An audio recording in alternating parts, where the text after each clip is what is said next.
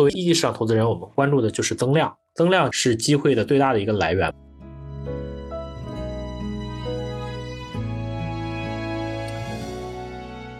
可能会有一些工种受到 AI 的发展的影响，但是我觉得长期来讲，可能会有更多的新的机会被创造出来。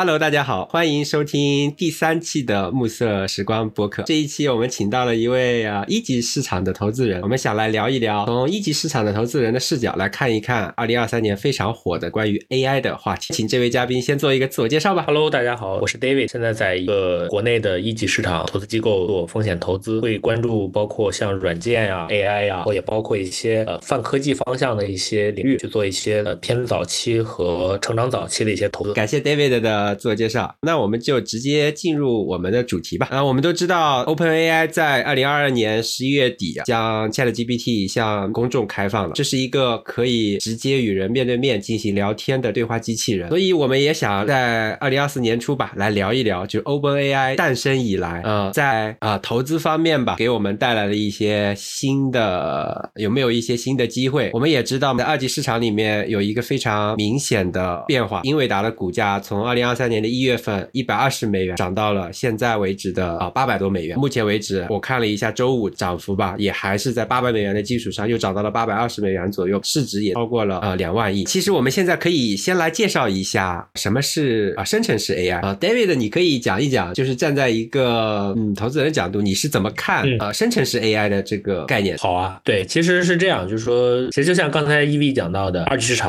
和一级市场，其实在过去的这一年里面，对于 AI 处在。一个非常火热或者说疯狂的这么一种状态，这个 Nvidia 呃也是继苹果和微软之后第三家达到两万亿美金级别的这种公司嘛？那当然，这个所在的方向，所有的投资人其实大家都在去关注。那 AI 本身不是一个新概念，因为呃，无论是从它其实最早大家开始去研究啊，但这个已经是上个世纪这个八九十年代的事情。那到说我们这个 Hinton 其实发表了呃关于 AI 里边的一些论文，那这个其实大家去按照这个 CNN 或者 R N 的这样一些卷积的神经网络的一些计算方法去开发这样的一些 A I。当然在国内的话，呃，其实上一波 A I 已经过去了有差不多小十年的时间了。当时呃，这个跑出来几家公司，就是像以商汤啊、旷视啊为代表的 A S 小龙嘛。然后再早一些的话，也有做 L P 的科大讯飞这样的一些公司啊。当然在美国的话，还是以这个 Google 啊，然后这样一些大公司可能为主。那当然这一波的这个 A I 其实和上一波的 A I 有一个非常大的不一样，就是刚才 E V 讲到的这个，它叫做。生成式的 AI，它其实整体的这个 AI 的能力会有一个质的提升，因为原来的 AI 呢，更多的是我们要给它设定一个目标啊，然后 AI 再通过一些无论是小样本或者大样本的一些数据去进行一些训练啊，那最后才能得到我们想要的一些结果。那但是生成式 AI 的话，它其实泛化能力大幅的一个提升。那它本身所谓什么叫生成式 AI，就是说可以生成很多的内容，这些内容包括但又不限于像文本、还有图片，然后甚至现在还有 Sora 搞的这个视频，这些就是它所谓生成式 AI 的内容。了，那我觉得就是说，生成式 AI 它给人们带来的最大的一个变化，就是说大家的使用门槛出现了急剧的一个这个降低。那所有的人其实都都是可以通过 ChatGPT，或者说通过国内的一些 APP 搜索框，直接去搜索你想要的东西，它就可以直接给你生成相应的一些内容，而且这个速度非常的快。很多人可以在日常的生活里面就使用这些生成式 AI 的一些工具。这是我大概了解到的一些情况吧。David 已经把生成式 AI 的一个历史脉络啊，以及最近啊由 OpenAI 领头的在应用层面的，在应用层面的这个使用吧，也做了一个很呃具体的介绍。在应用层面的话，你觉得像比如说文本生成、图像生成、呃视频生成、音乐生成这一类的，因为现在的话，我们能看到很多领域都有这种生成式 AI 的应用。但是你觉得在这些生成式的 AI 应用里面，能跑出来一个大级别的公司，类似于 Google 这种公司的这种应用场景吗？对，其实我觉得这个机会是非常大。我觉得之所以大家呃现在在这些方向里面关注。度非常的高，大家也是发现了，就是说这一轮的 AI 带来了非常大的不同。我觉得这种不同，我可以从几个维度去讲。就是第一个维度，就是说，呃，因为现在大家在谈 AI 的时候，会有一个另外一个概念叫做 AGI 啊，也就是说 Artificial General Intelligence，就是说它是一种通用式的人工智能，它泛化的能力和解决这个更广义上的问题的能力是大幅提升的。这是我想讲的第一个点。第二一个点呢，其实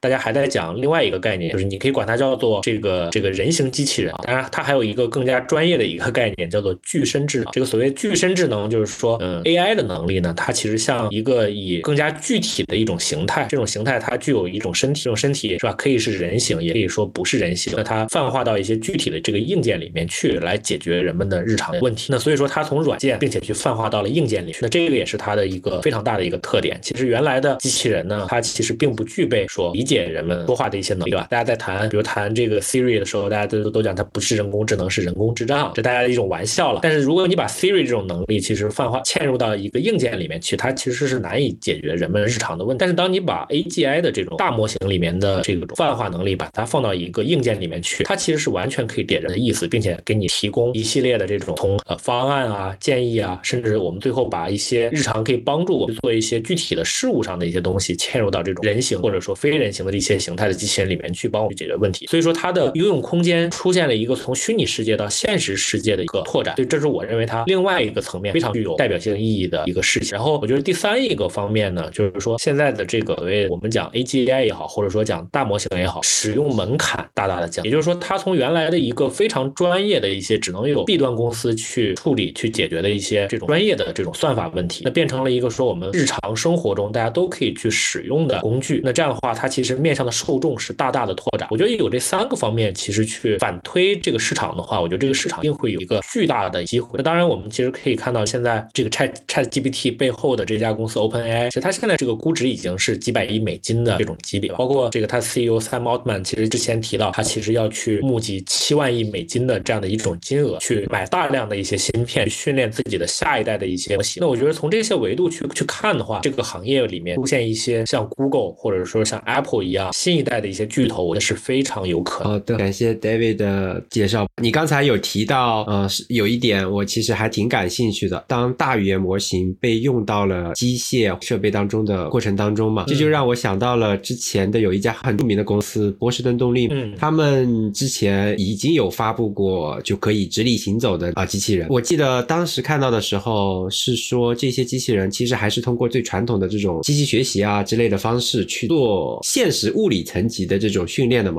所以我不太清楚你说到的对于比如说。啊，大语言模型是指对这样的一些动力嘛？呃，就是这种纯靠机械驱动的这些机器人产生的影响，还是说可能对于，比如说是可以进行人为沟通，比如说是可以和人进行对话的这样一种语音机器人的这样一个应用场景？对，其实我觉得是后者，比如说，呃，那个 Boston Dynamics 它其实做的是怎么讲？是一种用液压驱动的，因为这个它本身是一种动力形式嘛，这个有电动啊、气动啊、液动啊，它本身是液压驱动的。那它好处就是说，AI 驱动技术足足够成熟，它可以去实现一些这种比较复杂的一些这种运动模式。这种运动模式，我觉得它依然还是满动力机械方面的一些东西，它可能和大模型之间的关联并不高，而更多的是说你的这种自身具有的还不错的一些运动能力，如何和我们人类的生活能够去挂上钩？我觉得这个是大模型它去扮演的一个事。那我觉得最简单的其实就是对话，就是一个这个对话机器人。那这个其实在我们日常生活里面也有一些所谓的存在，是吧？像 Siri 也好，或者像其他的就这种。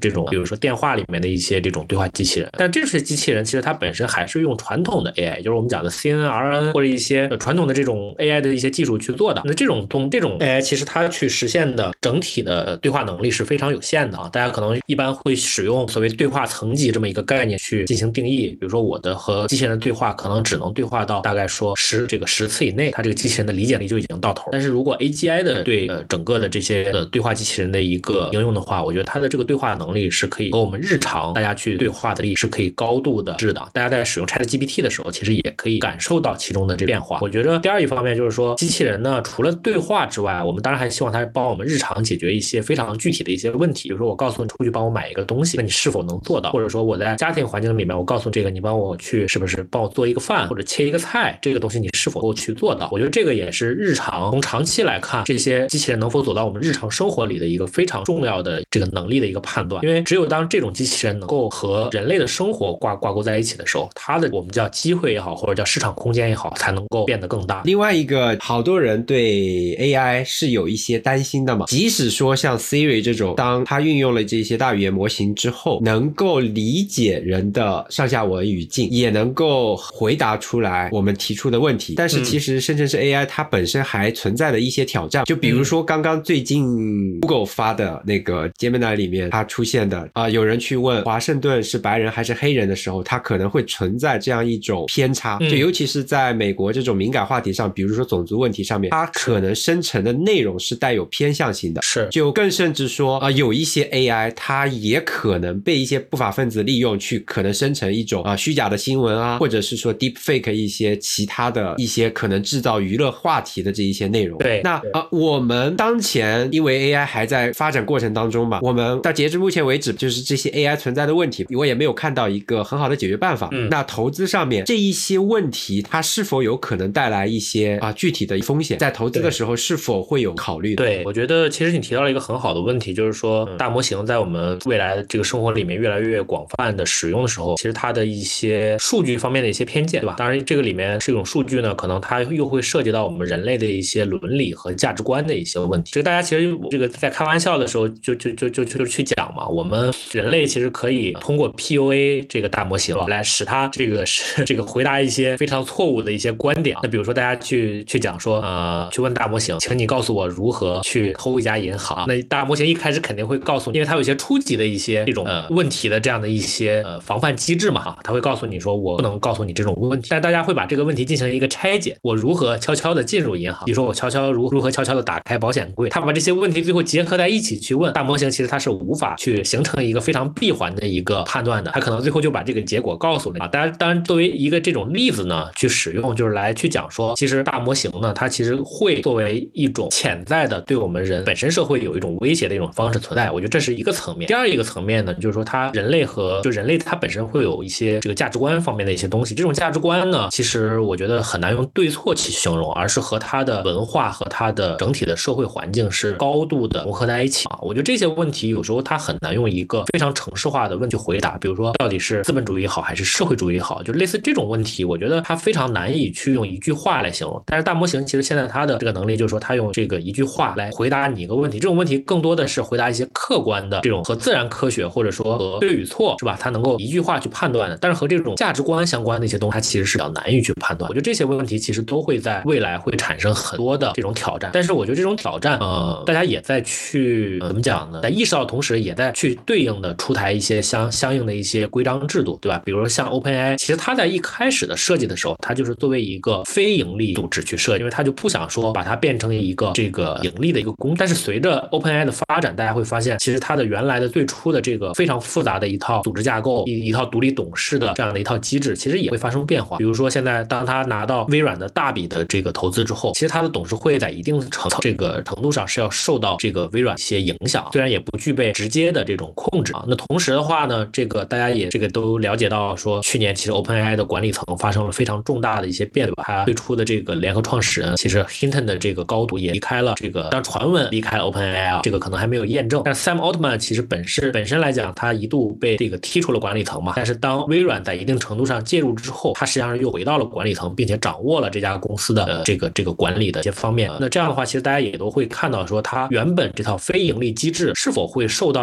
这个客观层面的一些影响。那如果你变成了一个盈利组织，那你未来的这个发展，你在发展 AGI 的时候，是否会影响到你未来的一个对于人类的社会的价值，还是说作为一个盈利工具之间的这种权衡？我觉得这是一个层面的问题。那我觉得第二一个层面就是说，那作为中国来讲，那中国其实现在大模型光备案的大模型公司可能已经超过了四十家。那这个为什么你去需要去备案？因为大家就是国内再去出一些政策的时候，他会要求大模型再去出一些内容的时候呢，是需要符合我国的一些啊文化方。方面、价值方面，包括政策方面的一些合规性的一些东西吧。那如果它作为一种这种、这种、这种通用性的一些工具，它作为一种意识形态的一种传递的这种媒介的话，其实大家也会发现，它对于人类社会有非常大的影响。这种影响可能就不是在我们日常生活里面去体现的，可能会上升到一些更高的一些层次。我觉得这些都是未来可能会产生比较重大影响，以及说我们遇到一些挑战，如何去应对这些，我觉得都不成熟。但是可能它会随着时间的发展去逐渐的做一些落地吧。就正如 David 所说，这一系。些话题虽然目前还没有一个很好的解决办法，但是啊，未来我们拭目以待吧。那其实其中还有一个我比较想谈的，对于啊隐私问题，对于 AI 在使用数据来训练模型的时候，可能会涉及到的用户数据的隐私问题。呃，因为其实挺有意思的一个点就在于，我记得好几年前 Google 去爬欧洲的一些网站的新闻的时候，就是会被欧洲的这些新闻网站要求去支付我一笔费用嘛，你来使用我这个新闻内容的。但是最近，我昨天还是前天刚看到一条新闻，欧美的那个论坛 Reddit 上面啊，有大量的用户生成的内容。但是很有意思的是，Google 花了一大笔钱和那个 Reddit 达成了协议，Google 可以去使用 Reddit 上面的用户内容来进行它的这个呃 AI 相关模型的训练。所以呃，就是刚才的这一些生成式 AI 存在的一些挑战里面，其实我觉得还有一部分是关于这个隐私内容。关于这一部分，不知道 David 有没有什么想聊的？是，我觉得隐私。问题其实，在欧美，它的关注度是要远远高于在国内的这些问题，因为它的法律更成熟，大家同时是一个对个人的这种权利进行一个充分保护的这个社会嘛。那隐私数据不仅它关乎到个人的生活，其实对于很多大的这个科技公司，大家也都非常的重视嘛。因为你一旦涉及到数呃用户数据隐私的一些泄露啊，或者违法，它其实面临的这种无论是法律成本还是它的经济成本都是高的，所以大家其实往往都比较重视。比如说像苹果，它可能一直宣传的一种声音都是说，我要非常重视用户的一些。隐私，在这种情况下，用用户的隐私数据去进行这个数据的一些训练，这个理论上来讲，它是不合规的，除非你经过用户的一个授权。但是这种用户的授权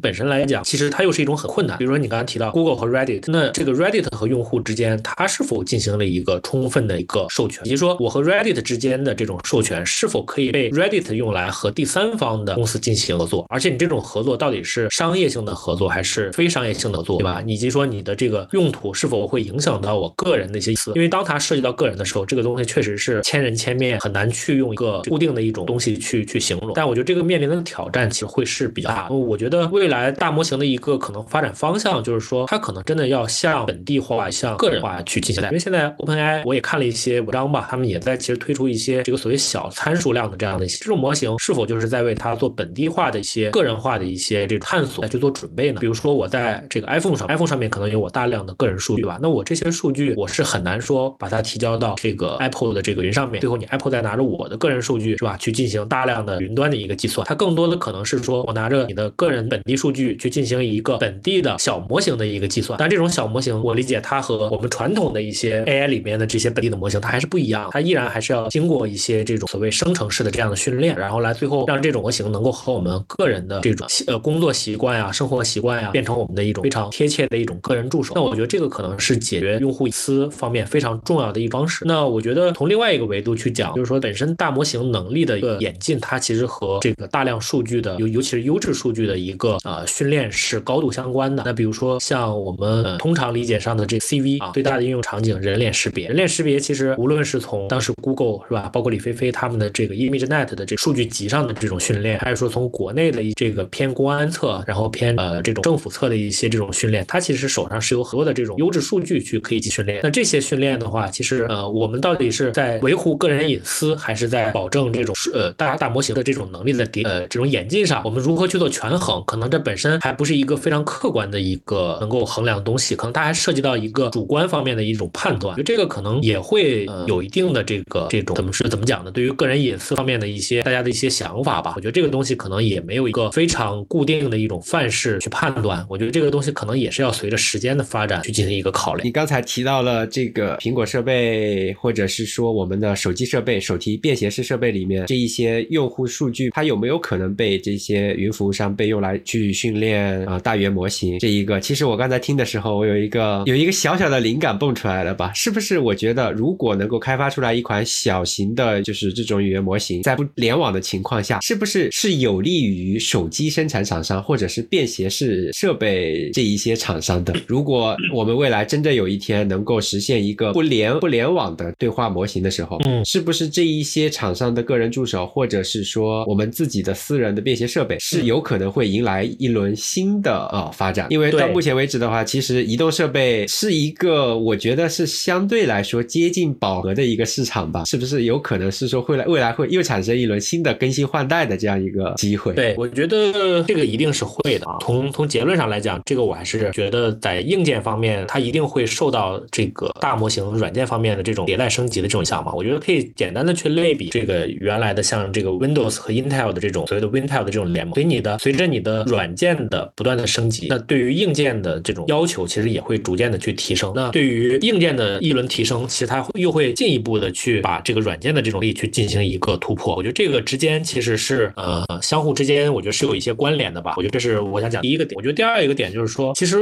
大模型啊，我觉得并不是。在所有的场景，它都是最最高效率。因为我们大模型其实它一方面它的能力很强，但另外一方面就是它对于能源的消耗，包括对于网络资源的消耗啊，这些都是比较呃严重的。那我们其实再去探索说本地的这种东西的时候，它的效率，能源效率也好，或者说计算效率也好，它可能会呃更加的契合我们日常的这种生活。我们并不需要那么大量的数据，比如说我再去安排我的日常，我并不需要广泛的数据去安排，我也不需要那么多的这个这个计算资源。那这个时候我其实呃用一些本本地的一些我历史上的一些个人数据，其实去训练就完全足够了。这是一个维。度。第二一个维度就是说，呃，坦率来讲，大模型我觉得它的这种泛化能力其实是可以进行一些抽象，的，对吧？来解决日常生活中一些非常具体的一些问题。那比如说，我再去做一个硬件，可能这个硬件就是做餐饮机器人。这个餐饮机器人你只需要掌握说做菜的这些知识就够了，并不需要那么多泛化的这种知识。那其实依然可以很好的去解决一个具体场景下机器人的一个问题。那这个时候，呃，把这种一个小模型。性和硬件结合在一起，其实我认为也是非常好的一种方式。那当然，现在大家已经在提相关的一些 AI 对于硬件的方面的一些这个赋能了。应该美国现在已经有的人在提这个所谓 AI PC 的这么一个概念，PC 当然就是我的这个这个电脑了啊。像美国的一些这个公司，因为挂上了 AI PC 的一些这个概念，所以股价涨得也很好。呃，我们已经说了很多关于深圳市 AI 相关的话题哈，那我们先把话题调转到国内吧。呃，刚才你也提到了，可能美国有一些公司啊挂上了 AI 的名头，可能是赶上了这一波 AI 的风潮。那你觉得国内有哪些公司它已经直接受到了这些 AI 发展的影响呢？对，我觉得这一波 AI 浪潮，我觉得其实整体看下来呢，它依然是一个以美国为核心的这样的一个技术浪潮。这个技术浪潮里面，从软件方面是有这个 Transformer 模型作为大模型的这样的一个技术的一个基础那从硬件的角度来讲呢，它其实是有像 NVIDIA 啊这种 GPU 这种。高并发计算作为这个硬件支撑的这样的一系列的硬件的产业链，那这两者其实嵌嵌套在一起，其实就变成了现在美国为什么会引领这一波技术浪潮，啊，是一根本的原因。那从国内的角度来讲呢，其实大家也都比较了解，就是说半导体是国内比较欠缺的这样的一种产业，当然国国内还在追赶这个这个过程之中了哈。比如说像华为的推出的这个 GPU，像升腾啊，那个当然其他的一些公司可能也在去做一些探索，但是我觉得整体和美国的技术上呢，还是有比较大的一个。我觉得，所以说从投资的这个角度去看呢，我觉得大家都在讲说美国的这波 AI 到底在中国有没有一些映射啊？我觉得有，其中有呢，比如说在举个例子吧，像 GPU，GPU 里面其实它啊一方面需要计算，一方面需要储存嘛。那存存储方面的话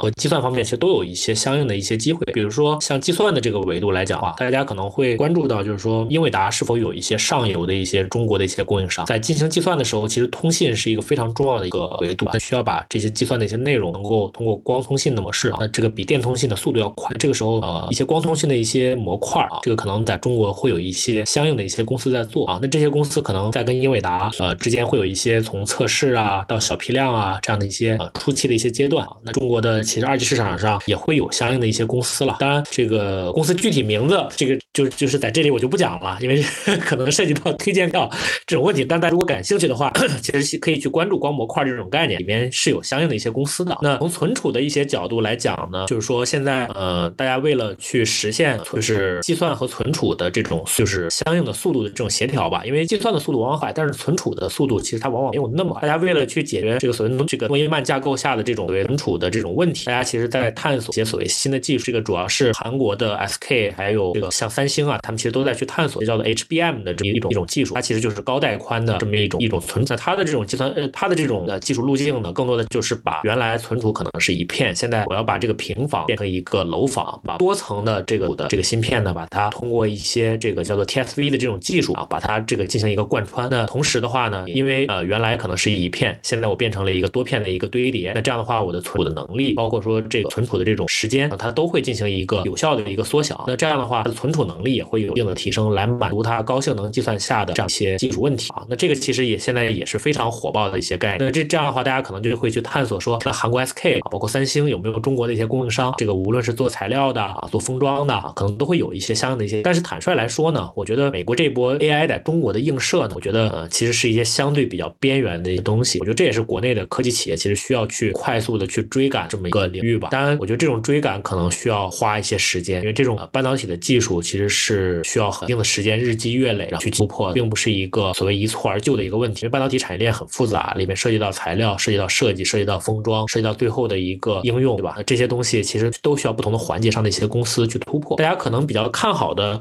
在一定程度上 能够跟英伟达去 PK 的，当然就主要我觉得主要就是华为了。因为 NVIDIA 呃呃，应该就是上周吧，他们再去跟这个美国政府再去做沟通的时候，其实提到的一个非常明确的一个竞争对手，就是华为。华为的升腾芯片啊，其实之前也已经做了一些这个小批量的一些出货，可能用在服务器上面啊，然后呃这个这个这个给一些大客户去做一些这个 AI 方向的一些。应用啊，当然，我觉得呃，华为肯定是一个很好的一家公司了，但是它依然面面对着非常大的挑战，比如说在美国制裁方面啊，这个其实有很多点是难以突破的，比如说你的芯片的制成对吧？代工到底是谁去给你代工啊？那这种新一代制成三纳米或者说更低制成的这样一些这这种工艺，华为现在可是很难去接触到的。那这个这个话可能就会依赖于国内的一些这个代工厂去帮它做一些啊相对比较先进的一些制成的一些代工，但是这个在一定程度上肯定比英伟达的。芯片就会有一定的这个能力上的一些欠缺，我觉得这是一个方面。第二一个方面就是说，那也和大家的使用习惯、开发环境有大关系，大家需要去适应华为现在自己的一些开发的一些生态。这种生态可能和英伟达大家使用了多年的这种酷大的这种架构相比的话，它还是有一定的不成熟，或者说大家需要去适应，这个也是它面临一些这个挑战吧。但是我是觉得，呃，这个需求在能够牵引着大家去往这个方向去努力，那这个就有一定的机会啊。只是说我们可能会慢一些，花更长的一些时间。那当然从软件的角度来讲，因为 transformer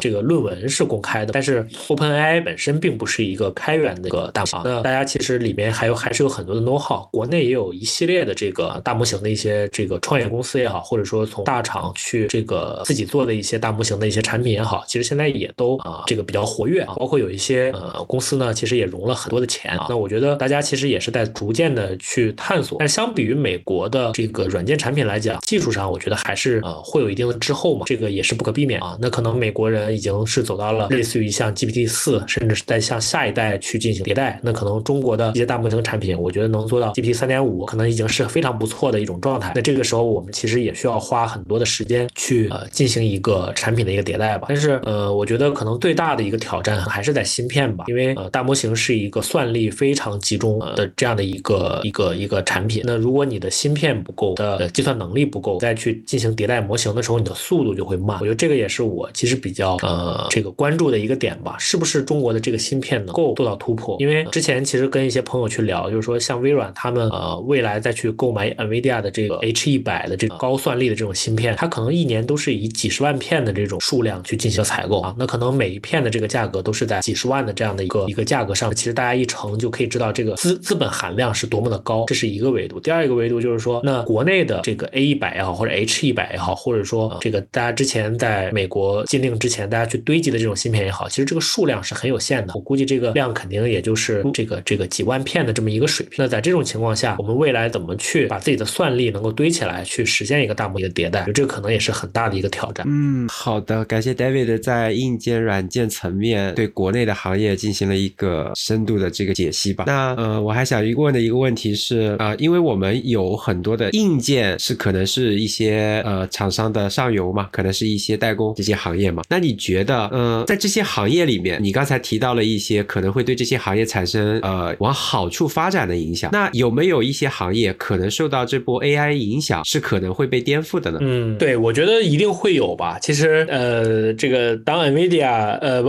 不好意思，当 OpenAI 推出 Sora 的时候，大家其实可以看到，那一天有一只股票其实出现了一个大跌啊。这家公司大家可能都比较熟悉，叫做 Adobe。Adobe 其实像我们日常使用的 Photoshop，这就是 Adobe 的这个非常知名的这个产品了。那大家为什么会？这个疯狂的卖出 Adobe 呢，也是觉得说，当我大模型可以通过这个这个输入文字是吧，然后再做一些适当的一些 prompt 去这个进行一个非常好的一个视频的设计的时候啊，这个是就视频生产的时候，那我是否还需要一个原来非常传统的靠着鼠标键盘去进行这这些指令式操作的这种设计软件？那我觉得这个其实对于传统的这些软件，我认为来讲都是有非常大的一个一个颠覆的。我觉得在 A OpenAI 的其实推出的第一年的这个时。时间里面，美国的非常多的软件公司已经逐渐的去啊，把一些 AI 能力嵌套到自己的产品里面去尝试做一些这个智能化啊。我觉得，呃，因为我毕竟在软件行业其实看了呃这个时间不短了嘛。那大家其实现在在提的一个概念就是说，如果你的软件没有 AI，那未来是没有前景。这是一个非常大的一个一个变化啊。这个软件的智能化会是一个非常重要的一个点。包括大家现在也在去看呃，Microsoft 到底在这个这个给 OpenAI 注入了很多钱之后，它去怎么去改造自己。的产品，大家现在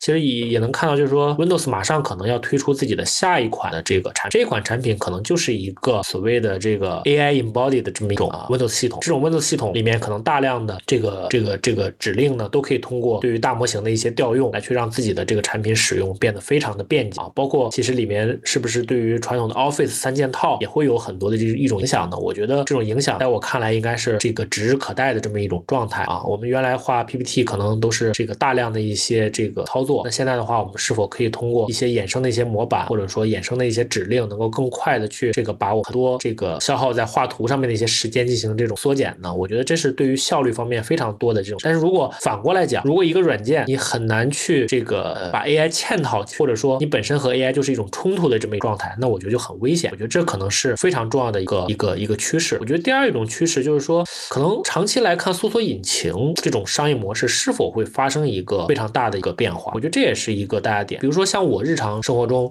这个我其实是 ChatGPT 和这个国内的一款这个大模型产品，我是会这个共同使用。那这种使用过程中，呃，我其实基本上替代掉了我对于原来呃这个百度也好或者 Google 也好的这种使用。我觉得大模型产品它其实可以在很大程度上，其实去替代一部分搜索引擎的这个功能。那搜索引擎大家知道是以这个所谓的这个这个这个排名和广告作为它商业模式非常重要的一个点。那如果说为来，大模型变成了大家的一个入口，是吧？那这样的话，对于搜索引擎其实会有非常大的一个冲击啊。那你的搜索引擎如何去进行这个商业模式方面的一些调整，对吧？那我觉得这个也是重要的一个点。那这个可能是我目前想到比较直接的吧。但是我觉得随着未来的去发展，就是说这些呃多模态的这个里面的一些融合，其实会对这个商这个行业里面很多的这个事物，我觉得既是机会也是挑战。如果能够比较好的去拥抱这个变化，这就是我们的机会。如果说我们这个应应对的比较这个匆忙，或者说没有去主动去用。拥抱，可能这就是我们的一些挑战。嗯，好的啊，感谢 David 在这种 AI 可能与 AI 产生冲突的应用以及搜索引擎这两方面去分析了一下这些行业的观察吧。其实我日常生活中感受也是和 David 一样。我在 c h a t GPT 出来之后，我几乎是就是，除非是非常具体的一些可能问题，可能还会借助于谷歌。绝大部分的问题，其实我都能通过 c h a t GPT 啊，以及后来 Google 出来了之 bard 之后啊，基本上我会混用吧，c h a t GPT 呀。Google Bard 啊，以及之前还有一个就是 Cloud 之类吧，就是我会我会混用这一些呃 AI，就是这一些 AI 生成结果，然后去判断哪一个啊更优吧。因为啊我本身是一个比较对这些 AI 生成结果比较谨慎的人，我不会完全相信 AI 生成的内容，所以其实有一些具体的，因为比如说我最近在学日语的时候，我就不会让 AI 去直接给我生成啊这些词语的释义以及它的发音。因为我虽然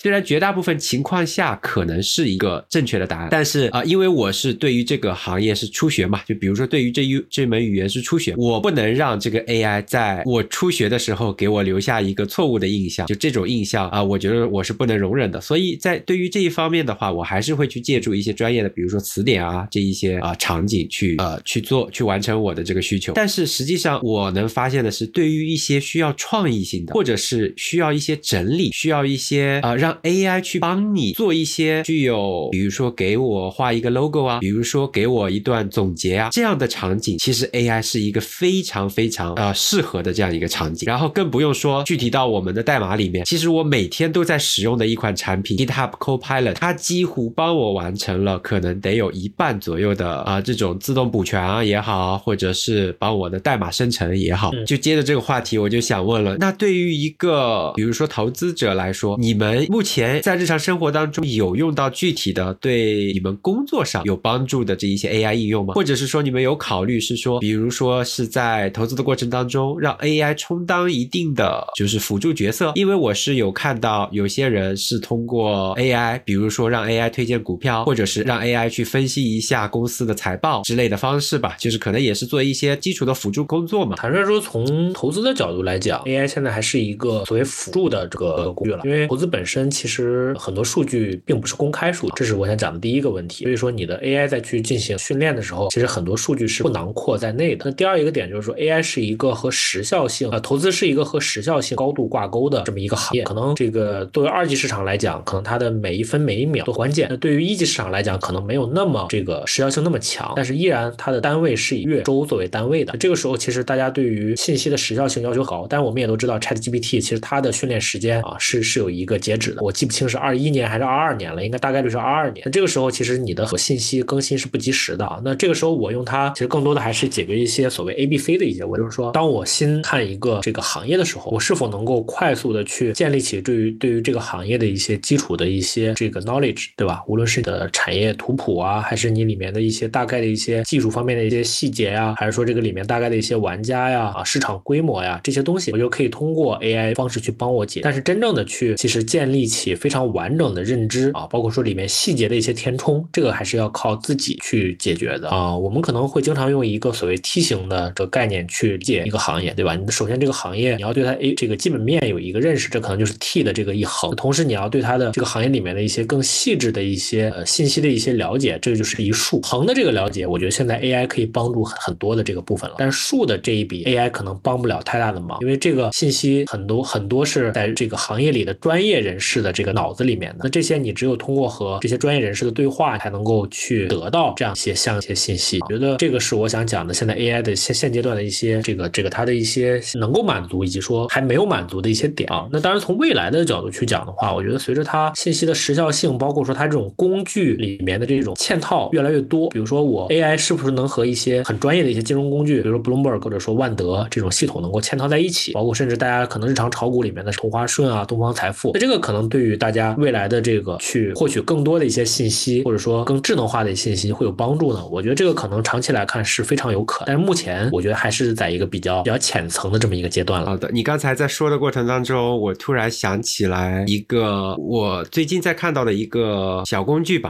它其实是他们自己针对一些编程问题进行了一个训练，在使用呃 OpenAI 提供的 API 之上吧，在这个 API 之上它。他们做了一个非常垂直的，专门针对于程序员的搜索引擎。然后，呃，对于这样的一个搜索引擎啊，其实我刚才在想，就是有没有可能啊？比如说，在未来成熟的过程当中，你刚才提到的这一些啊，投资人脑海里的东西，它有可能这一些人，他有可能会把这些东西变成一个垂直领域的，类似于一个搜索引擎啊，或者是一个工具也好。因为早往前九十年代嘛，之前啊，David 的推荐我看过的一本书啊，就是那个高频交易嘛。嗯。其实在那本书里面，以及相关的书里面。其实也有提到过，那个时候的高频交易，其实他也是那几个人，他把他脑海里面的这一些想法思路，当他变成了一个高频交易的工具之后，其实是间接的也会有一些很大的收获嘛。比如说现在的美国最大的那个证券交易所 IB，它的创始人其实最早他自己研究那个高频交易嘛，以及期权的交易价格，他实际上从这一个过程当中就收获了他的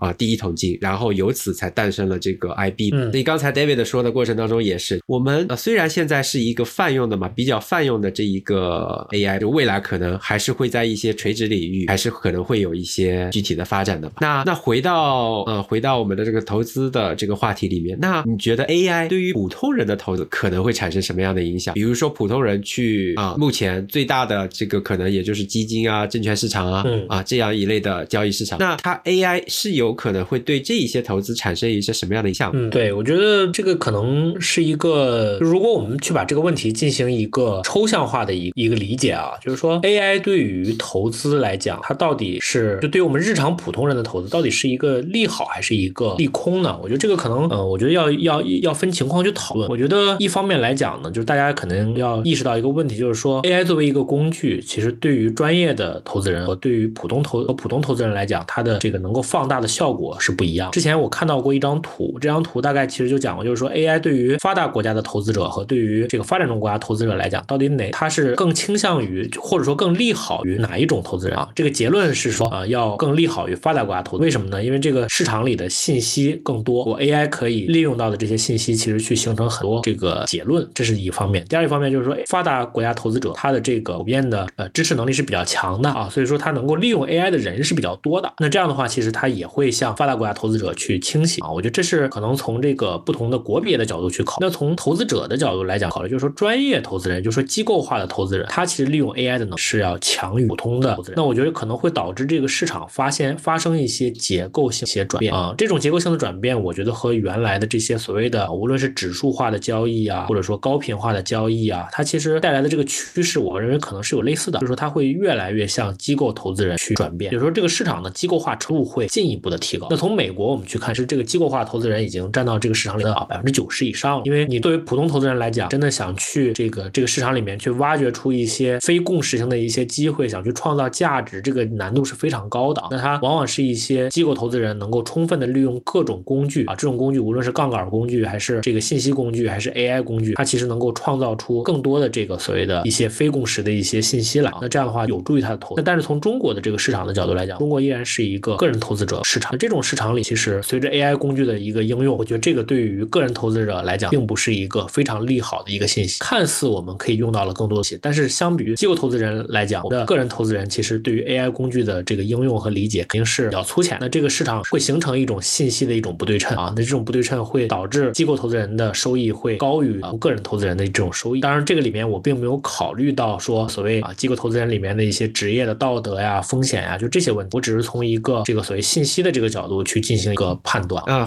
说回到投资的话，刚才这也提到了国内的有。很多包括硬件、软件行业的领域都会受到 AI 啊诞生的影响。那你在观察 AI 应用领域，就是观察 AI 这个领域的时候，因为有很多行业，你们会优先选择考察哪些行业？跟这个行业我不知道是怎么理解，是和 AI 相关的？比如说你刚才也提到了，比如说英伟达的上游嘛，比如说存储、呃光通信啊、光信息啊，然后也有一些行业可能是，比如说啊软件行业，比如说软件上面的应用啊更新。那你你们会这一些产生的时候，肯定是会对这一些行。行业会产生一些影响。对，那那这个时候，你如果在精力有限的情况下，你肯定会要优先去选择去具体观察哪一些啊具体的行业那这个时候你们会啊怎么进行一个选择？我觉得其实大家做投资的话，其实有一些基本的一些方法论嘛。这个东西不一定和 AI 挂钩，它和去如何看待这个机会是挂钩的。那我们可能作为一级市场投资人，我关注的就是增量，增量是机会的最大的一个来源。那比如说，我举一个简单的例子，就是说像 AI，AI 可能它本身作为一个这个很泛的这么一个。概念，那它到底 AI 出来以后，首先影响到的是什么？我刚才其实前面也有讲到，可能它影响了，就是说两个维度，有软件有硬硬件的话，大家已经可以看到是 NVIDIA 在这个行业里面一枝独秀。当然，现在美国也有一些新创业的一些这个芯片公司，可能尝试去挑战 NVIDIA 的这种王者的这种地位。那但是整体来讲，就是半导体这个行业是一个寡头垄断式的这么一种市场。对于创业者来讲，其实机会我不能说没有，但至少你的挑战是很大的，要去面对一个这个资本密集型、技术密集型的这么一种行业龙头。投它天然的一种优势，但是在软件的行业讲，其实呃相对来讲会有更多的新公司涌现出来。因为现在国内这个可能光融资融到这个一亿美金啊往上的这种大模型公司，可能都已经是这个很多家了。那这个里面其实我们当然要上来就要去把握这个机会最大的这么一个细分，那就是说谁在做大模型。那你做完大模型之后，那你就请问下一步的机会可能是在哪？那可能就是一些更上游的一些点。这就是我们其实通过一种产业链的一种思维去进行一个判断啊。那大模型的上游可能比如说有的会有一些。一些这个框架性的一些这种机会啊，当然说你也也可能会啊使用到一些这种相应的一些开发工具啊，这个大家可能也会去进看。当然，大家也会从文本对吧，去看一些这个图像，去看一些视这个视频相应的一些机会。那就是说，我们还是要关注 AI 到底对哪些方向会有一些潜在的一些影响。那从硬件的角度来讲，芯片可能对一级投资人来讲不一定非常去啊非常容易去看，但对于二级投资是二级市场的投资人来讲，他们其实有很多的这个抓手。比如说，我在去看了这个芯片公司之后，可以去找因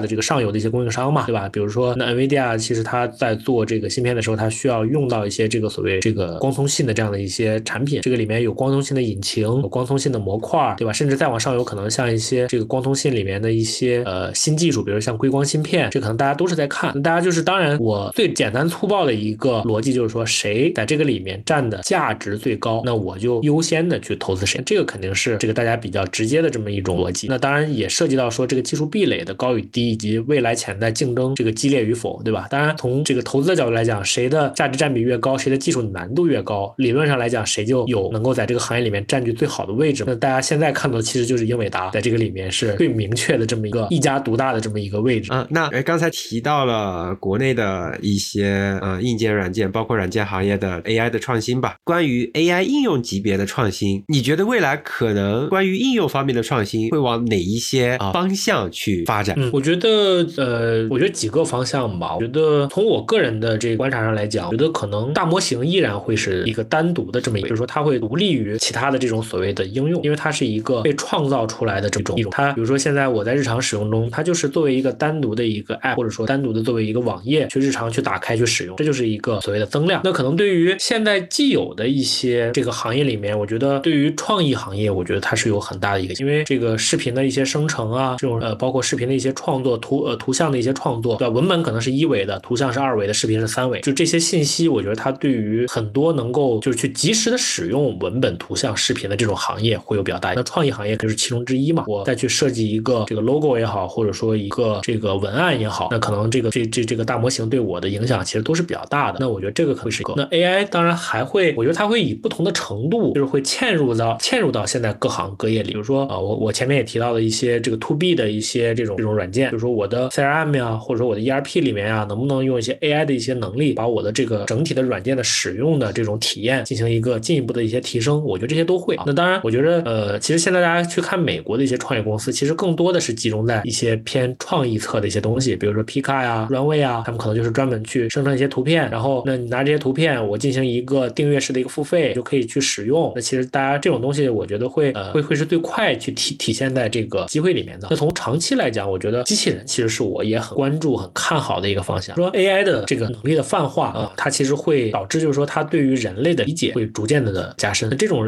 理解能力的提升，最终它是会以硬件化的形式体现在人类的整体的这个生活里面。那机器人它的理解能力提升，其实可以和我们人类进行有的协作的一些工作。我觉得这个其实是我也非常看好的这么一个方向。美国有一家呃这个这个人形机器人公司吧，最近其实拿了很多的这个叫做 Figure，Figure 这家公司啊，其实也是在做人形的这个。机器人方面一些探索，但是 Tesla 啊，他在做的那个机器人就不用说了，他是肯定是跑的也是这个这个进展很快。当然，国内呃，人形机器人现在啊，这个也有几家创业公司，其实也是融了很多的钱，大家也都是比较关注这样的一些方向吧。AI 本身它是可能会有一些道德上的、使用数据上的这一些风险。那在投资的过程当中，你们会把这一些啊技术风险啊，或者是政策风险、监管风险啊纳入到你们的考啊投资考量当中吗？然后你们又是啊，怎么去思考他们的这个可能产生的风险？对，我觉得这些嗯技术风险，我觉得这个是在做风险投资的时候，其实很重要的一个考量因素。因为呃，大家其实都在讲说，如果你是在十年前去投 AI，其实在这一波的过程中，很有可能会被颠覆掉。就是说，这个技术的变化，其实作为投资人来讲，有时候是很难去去评估的。因为这种技术路线的这种调整，可能确实会颠覆掉以前的一些产能，那这个大家也会去关注，就是说这一波技术浪潮它到底带来的这种新机会可能是什么？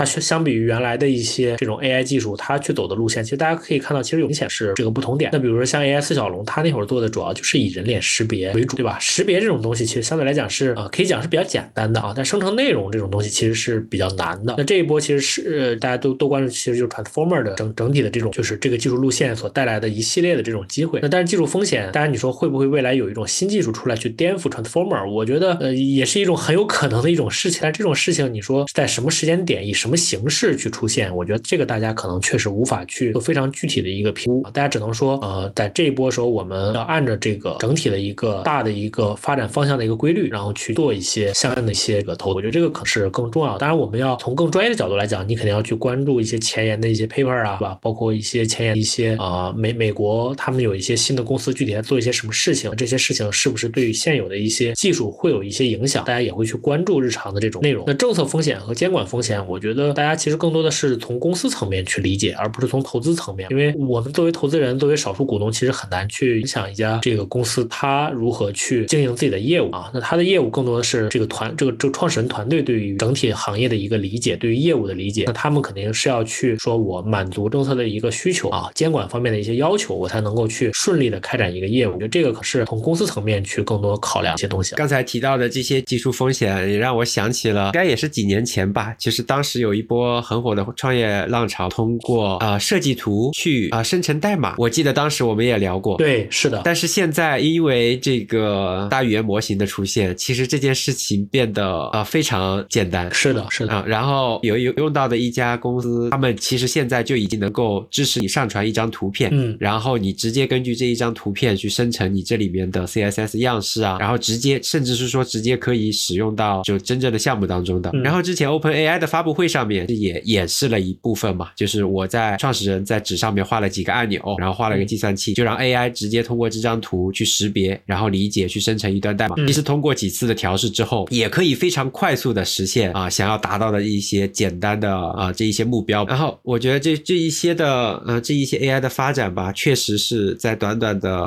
可能是这一两年的时间内让我们看到的吧。但是实际上也经过了好几十年的发展嘛。但是这一两年的呃发展确实是让我们耳目一新的感觉吧，是的。那你觉得 AI 的发展对我们普通人的就业啊？那其实好多人可能会担心，就是 AI 的发展其实有可能会被取缔掉一些岗位的嘛？啊，就比如说有一些基础性的呃设计工种啊，或者说一些基础性的，比如说文案工作这些工作者，他们是极有可能会受到这些 AI，就是当前就已经会受到了这些 AI 发展的影响。那从长远来看，这些 AI 的发展会对我们的这个工作会产生什么样的影响？嗯，对，我觉得。嗯，是这样，就是说，从更本质的角度去讲，就是说，我们技术的发展对人类的这个生活带来的到底是什么？我觉得这个可能是一个更重要的问题。就是说，呃，我这个人还是一个偏向于这个所谓的技术乐观派吧。就是说，我觉得技术的发展给人类社会带来的整体的这个影响还是偏积极的。就是说，我们人类未来这个这种社会，如果随着技术的发展，它到底应该是说人扮演更多的这个这个这个这个享受生活，然后通过技术去帮我们实现更多的一些。具体的任务，让我们人能够从具体的工作里面解脱出来，去进行更多的一些创意性的，或者说这个爱好性的这样的一些方向，还是说我们会变成一个所谓技术的奴隶，然后去做各种各样的一些事情？到底应该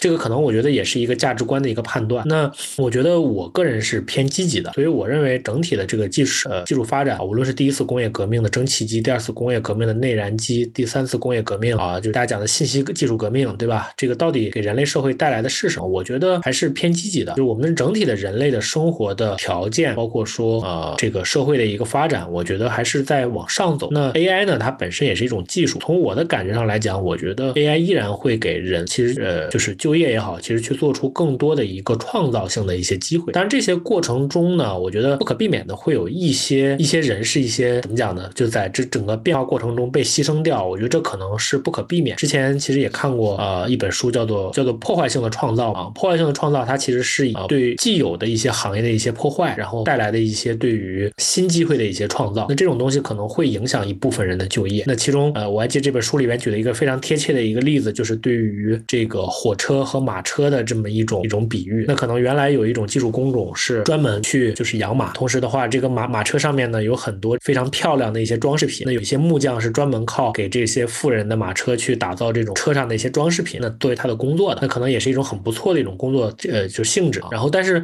随着火车的出现呢，所有的和马车相关的职业全部都丧失了他的这工作。那但是火车其实它又创造出来大量的新的机会，且不说这个火车驾驶员相应的一些东西，包括说对于内燃机啊啊，对于这个煤炭的挖掘呀啊，然后对于整个这个运输物流行业的这种沿铁路的一些建设呀，其实它创造出了非常多的机会。我觉得对 AI 来讲应该是一样，可能会有一些工种受到 AI 的发展强，但是我觉得长期来讲可能会有更多的新的机会被。创造出来，确实如 David 所说，我们要积极乐观的看向未来，因为第一次工业革命、第二次工业革命不也就是这么过来了吗？